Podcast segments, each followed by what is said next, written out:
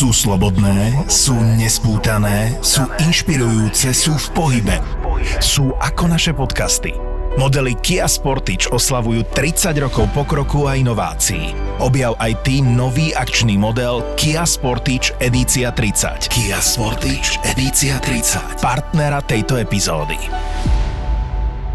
Momentálne na svete viac ľudí s nadváhou než podvyživených ľudí. V roku 2022 vyšla štúdia, ktorá cituje report VHO ohľadne stavu pandémie obezity v Európe, kde hovoria, že 60% obyvateľov Európy majú nadváhu alebo sú obézni. Tá štúdia tiež uvádza, že výskyt obezity vo svete sa skoro strojnásobilo proti roku 1975, hlavne z dôvodu čím ďalej tým viac sedavého životného štýlu a nezdravej životosprávy. Ale akože dobre, Problém by až tak nebol, že si musíme zvyknúť na to, že všade naokolo budú ľudia, ktorí o tuč nevyjávajú, ale skôr na to, že obezita spôsobuje nárast rizika úmrtia od okolo 44 až po 151% a vyššie. Čiže problém je skôr to, že ľudia odumieria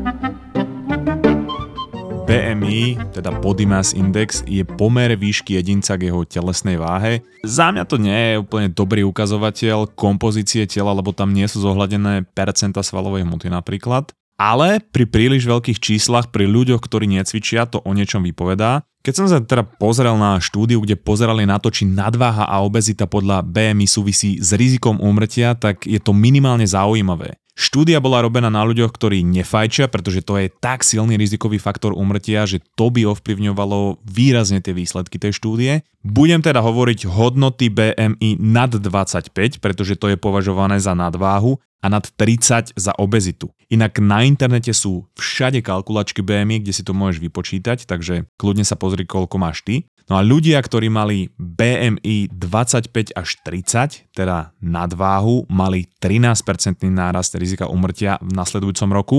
BMI od 30 po 35, teda pri obezite bol 44% nárast rizika umrtia. Od 35 po 40 BMI 88% náraz rizika umrtia a potom už je extrémna obezita, ale tam to tiež ohraničili 40 až 50 BMI, tak tam je 151% náraz rizika umrtia. Takže nie je to úplne málo, keďže obezita a nadváha sú piatý rizikový faktor umrtia na svete z vyše 2,8 miliónom umrtí ročne. Teraz už to je viac, lebo toto je trošku staršie číslo. No a tie štúdie ti potom hodím do popisu epizódy. No a teraz otázka, že prečo sme čím ďalej tým väčšie svine, keď vidíme, že na to umierame? A za mňa môže za to niekoľko faktorov. Jeden z nich je to, že hnacím motorom evolúcie je rozmnožovanie a prežitie a preto sa mozog snaží šetriť energiu a nevykladať ju na v zbytočnosti. Jednou z takýchto zbytočností je pre neho šport, pretože uvedom si, že ten náš mozog stále žije na savanách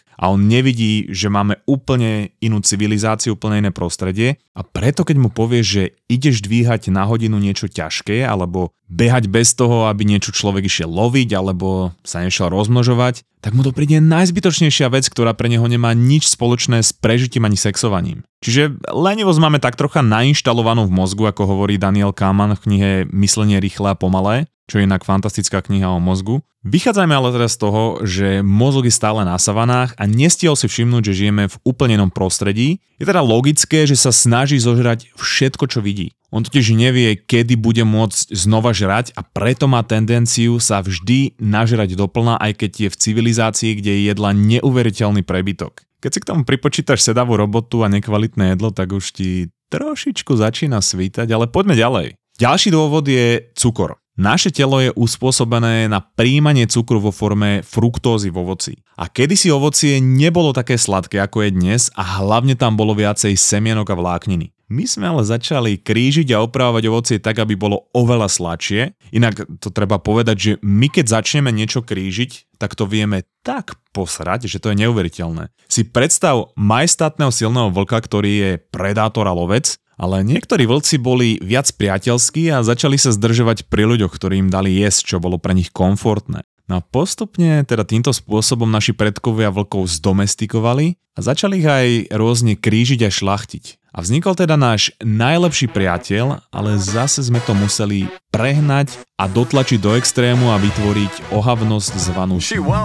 To je niečo tak zbytočné a škaredé na pohľad, že keby bola evolúcia človek a prišiel na Zem a pýta sa, že no čo, ako sa vám darí moje krásne výtvory? A my s hrdosťou na tvári hovoríme, že tak ako ona vytvorila nás, tak aj nás sa podarilo vytvoriť niečo neuveriteľné. A potom by sme jej ukázali čivavu a ona by sa so šokovaným výrazom tváre pýtala, že boha, fuj, to čo je? To ste skrížili potkaná hovno, alebo čo to je? A my by sme povedali, že Ježiš nie, však kľud, veď sme sa inšpirovali tebou evolúciou a toto sme vyšlachtili z vlka. A evolúcia by sa s prázdnym pohľadom usmiela, začala kráčať ku stromu a tam si z nejakého dôvodu začala okonár viazať láno so slovami, ako som mohla takto zlyhať. Čiže tak ako pri vlkovi a čivavách, aj pri ovocí sme chceli slačie a slačie a museli sme to posunúť ešte na vyššiu úroveň. Čiže ten cukor sme z toho ovocia extrahovali a dali preč tie vitamíny a vlákninu a začali to dávať do jedál a robiť ochutené vody.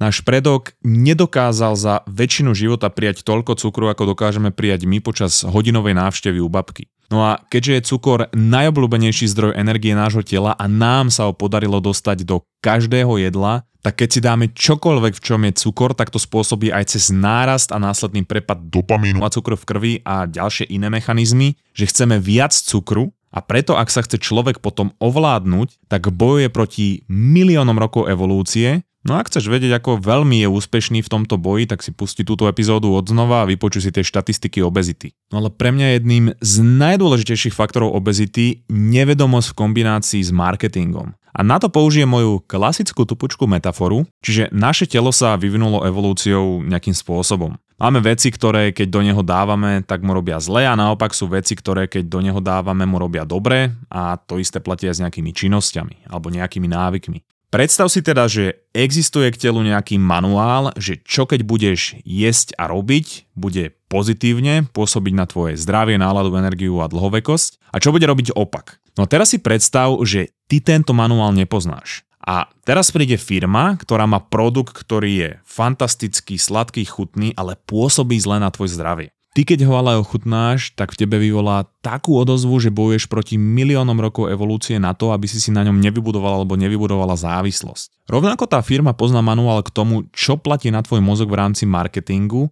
aby sa ten produkt tebe dostal. Čo ale potrebuješ vedieť je, že tejto firme nejde o to, aby ten produkt pôsobil pozitívne na tvoje zdravie, náladu, energiu a dlhovekosť, ale aby pozitívne pôsobil na ich peňaženku.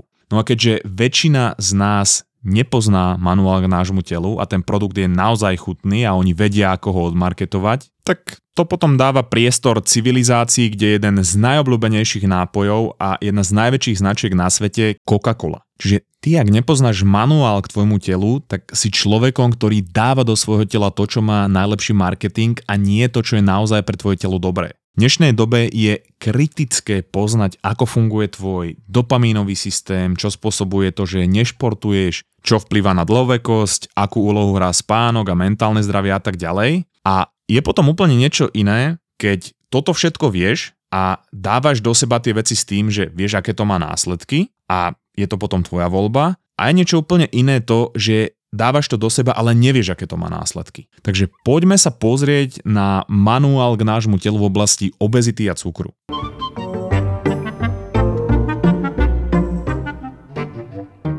Samozrejme treba aj nejakú akciu na to, aby sme tú obezitu mohli vyliskať. Takže deň po voľbách si idem s tebou, teda našou komunitou, Níliom a MT Bikerom trochu zamakať a odreagovať sa. 1. októbra pôjdeme bajkom na Biely kríž, O 10. ráno sa stretneme pri Kauflande Harmincova na železnej studničke a postupne pôjdeme na Bielý kríž, kde nás bude čakať čapované nealko Nilio, tombola a darčeky od MT Bikeru a môžeme si pokecať o voľbách, rád si vypočujem tvoje príbehy a Poviem ti fantastický recept na koložvárskú kapustu. Šport a bezpečnosť je samozrejme na prvom mieste, preto event organizujeme s nealkopivom Niliom a MT Bikerom, ktorý sa momentálne na bezpečnosť sústredí vo svojej kampani, takže si nezabudni prílbu. Ak chceš Nilio ešte predtým ochutnať a objednať, odkaz nájdeš v popise epizódy, odporúčam izotonické Nilio. A rovnako ak potrebuješ prílbu, vybavenie alebo čokoľvek na bike, vrátane bajku, tak nájdeš odkaz na MT Biker a je tam aj odkaz na event, kde sú všetky dodatočné informácie, všetky detaily. Čiže teším sa na teba v nedelu, prídi ma byť krásne počasie.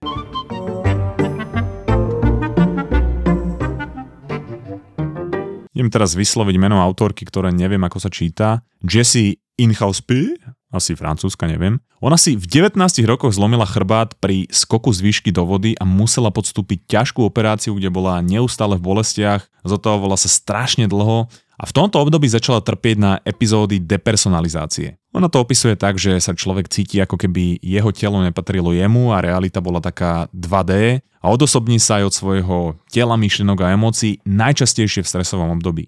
Čiže ona sa cítila príšerne a chcela zistiť, ako môže byť zase zdravá, takže začala študovať vedecké štúdie a prichádzala na to, že jej mentálne zdravie sa zhoršuje, keď jej krvný cukor nebol v pohode.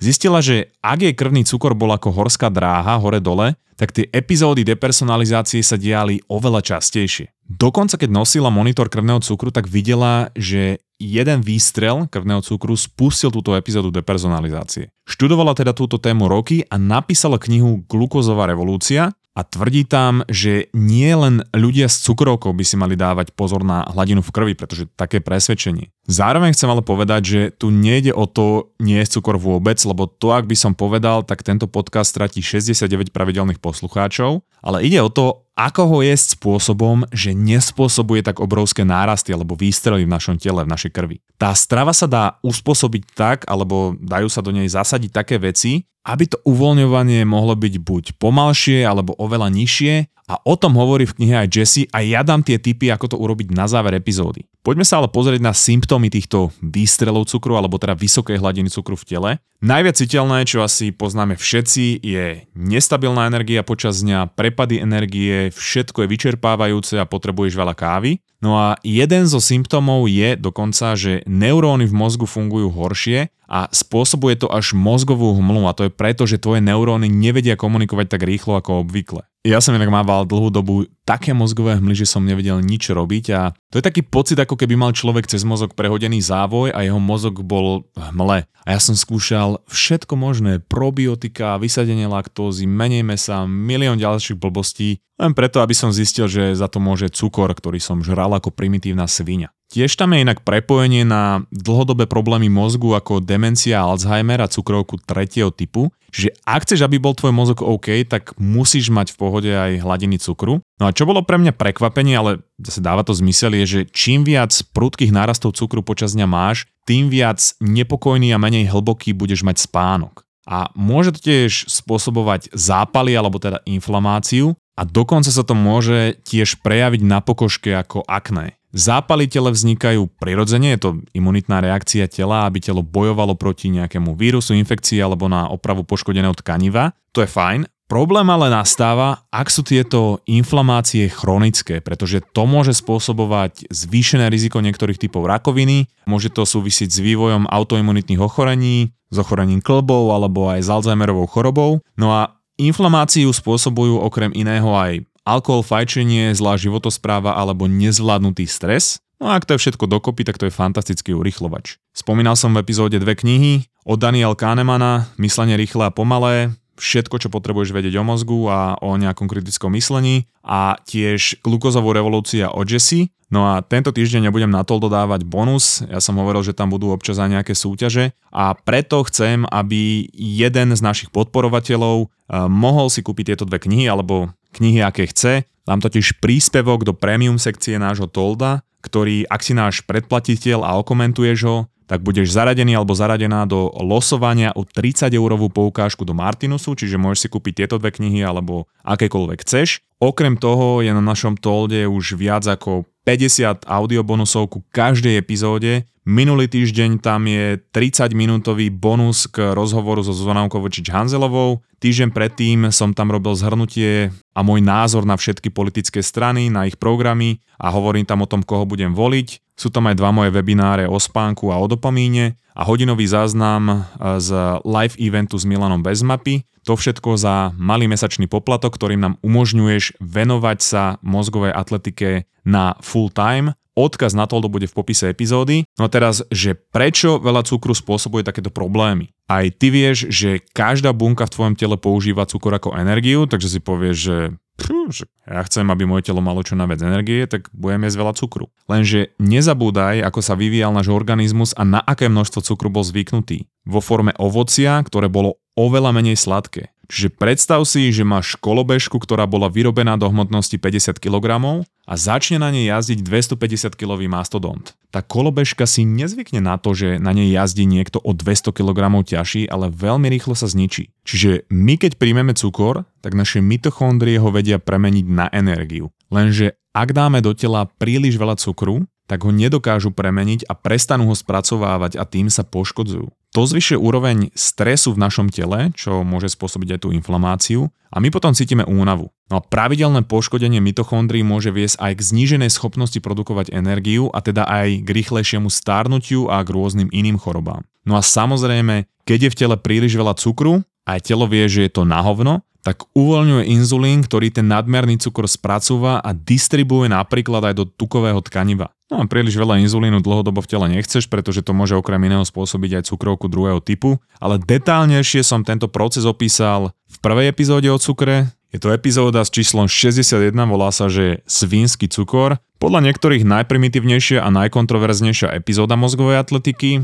Chodili mi na ňu správy, že moji poslucháči nie sú voliči LSNS, a potenciálni partneri mi povedali, že mi dôverujú pri robení reklamy, ale že nech to nie je ako epizóda 61. Ale pre mňa to je epizóda, ktorú som si brutálne užila, ktorá ma celkom vystihuje, takže tamto je detálnejšie. No ale poďme teraz s tým lifehackom, ako znížiť tie prudké nárasty cukru v krvi. Toto je inak trocha zvláštne, ale je to extrémne účinné a je to jesť jedlo v úvodzovkách v správnom poradí. Prvá by vždy mala ísť zelenina, potom čo doješ zeleninu, zješ bielkoviny a tuky a nakoniec sacharidy a cukry. Ty, ak totiž zješ najprv zeleninu, tak je tam veľa vlákniny, ktorá bráni cukru sa tak rýchlo dostať do tela a ak naopak začneš sacharidami alebo teda cukrami, tak sa to vstrebáva okamžite a oveľa rýchlejšie ako než keď začneš zeleninou. Ak to zješ v takomto poradí, tak vieš znížiť ten výstrel cukru alebo nárast cukru o 75% bez toho, že vylúčíš z toho jedla tie sacharidy, tie cukry. Čo je fantastické, ale najjednoduchšie ako to môžeš urobiť je to podobne efektívne, je zjesť najprv zeleninu pred tvojim jedlom a potom všetko ostatné. Ja si napríklad dávam pred raňajkami papriku a rajčinu alebo uhorku a potom zjem tie vajíčka s avokádom. No a keď už hovorím o raňajkách, tak nikdy nezačína deň sladkým. Hneď ráno, keď si nalačno, tak je naše telo najcitlivejšie na cukor a na glukózu. Náš žalúdok je prázdny, takže čokoľvek, čo v ňom pristane, naše telo trávi extrémne rýchlo. A to je dôvod, prečo konzumácia cukru na raňajky často vedie k najväčšiemu nárastu hladiny cukru v krvi za deň. Okrem toho, keď začneš ráno cukrom, tak sa výrazne zvyšuje pravdepodobnosť, že budeš mať chuť na sladké celý deň, budeš si vyberať horšie jedlá a zvýši to celkový príjem cukru za deň a neschopnosť sa ovládať v nasledujúcich hodinách a dňoch. Najlepšie na raňajky sú teda bielkoviny a tuky a malá trocha sacharidov, čiže povedzme biely grécky jogurt s orechmi, alebo vajíčka s avokádom a so zeleninou, alebo mozzarella so zeleninou. Proste čo ti vyhovuje, toto sú moje obľúbené raňajky. Ak si chceš dať sladké, tak najlepšie je si ho dať po obede, ktorý začal zeleninou, pretože ten cukor sa v strebe oveľa pomalšie a spôsobí ten menší výstrel, než keby si ho dáš pár hodín po jedle samostatne. Výrazne môžeš znížiť nárast a uvoľňovanie cukru do krvi, ak sa po jedle hýbeš, pretože tá glukóza ide potom aj do svalov. No a potom je tu taký lifehack zvláštny zase, že si môžeš dať lyžicu octu do vody pred jedlom pretože to môže znížiť ten náraz cukru a teda uvoľnenia cukru o 30% a uvoľnenie inzulínu o 20%. Dobrá je tiež citrónová alebo limetková šťava z čerstvých citrónov a limetiek, samozrejme nie juice, alebo počas jedla, ale nie nálačno, lebo to môže znížiť krvný tlak. A potom je tu ešte škorica, ale teda musí byť pravá, kde si môžeš nabrať jednu lyžicu a zamiešať si ju vo vode v pohári. Za mňa jeden z najdôležitejších bodov žiadna sladká voda. Nič neurýchli prijatie cukru viac než sladká voda. Vždy si spomeň, ako príjmal cukor náš predok. Ovoci, kde bolo málo cukru a jedol to relatívne dlho. A my teraz dávame niekoľkonásobne väčšie množstvo cukru v jednom pohári a okamžite sa to uvoľňuje do nášho tela. Sladené vody sú zbytočné kalórie, ktoré majú svoje opodstatnenie napríklad pri ťažkých a dlhých výkonoch pri športe, ale určite nie na bežné denné pitie. A rovnako pozor na ovocné džusy, lebo to je tiež len extrémne presladená voda. Ak sa chceš vyhnúť nadváhe, obezite, priberaniu, a nejakému nárastu hladiny cukru, tak toto je prvá vec, čo musíš vyškrtnúť. A samozrejme nezabudni na kvalitný spánok, pretože ak nemáš dostatok spánku alebo máš málo kvalitný spánok, tak tvoj apetit pre cukor sa podstatne zvyšuje a nie len cukor, ale apetit celkovo, lebo sú rozhodené hormóny a tiež sa zvyšuje tvoja impulzívnosť, takže je väčšia pravdepodobnosť, že budeš jesť jedlá, ktoré nechceš. Čiže prosím ťa, áno, my ľudia vieme veci priviesť do extrému, vieme veľká premení na čivavu, ale nemusíme seba premieňať na mastodontov, pretože potom klesá aj kvalita, aj dĺžka nášho života. Slová sú len kapky dažďa. A ty voláš, nech prší mešte. V Slovenčine sa to síce nerímuje, ale my fakt hľadáme obchodníka s dažďom. Alebo obchodníčku s dažďom. Trúfaš si predávať reklamu v podcastoch, aj keď peňazí do podcastov stále neprší toľko, ako by sme chceli? Poď do toho. Predaj nás, utop nás. Hľadáme obchodníka alebo obchodníčku do nášho sales týmu a tvoje CVčko čakáme na obchod zavináč zábava v podcastoch SK.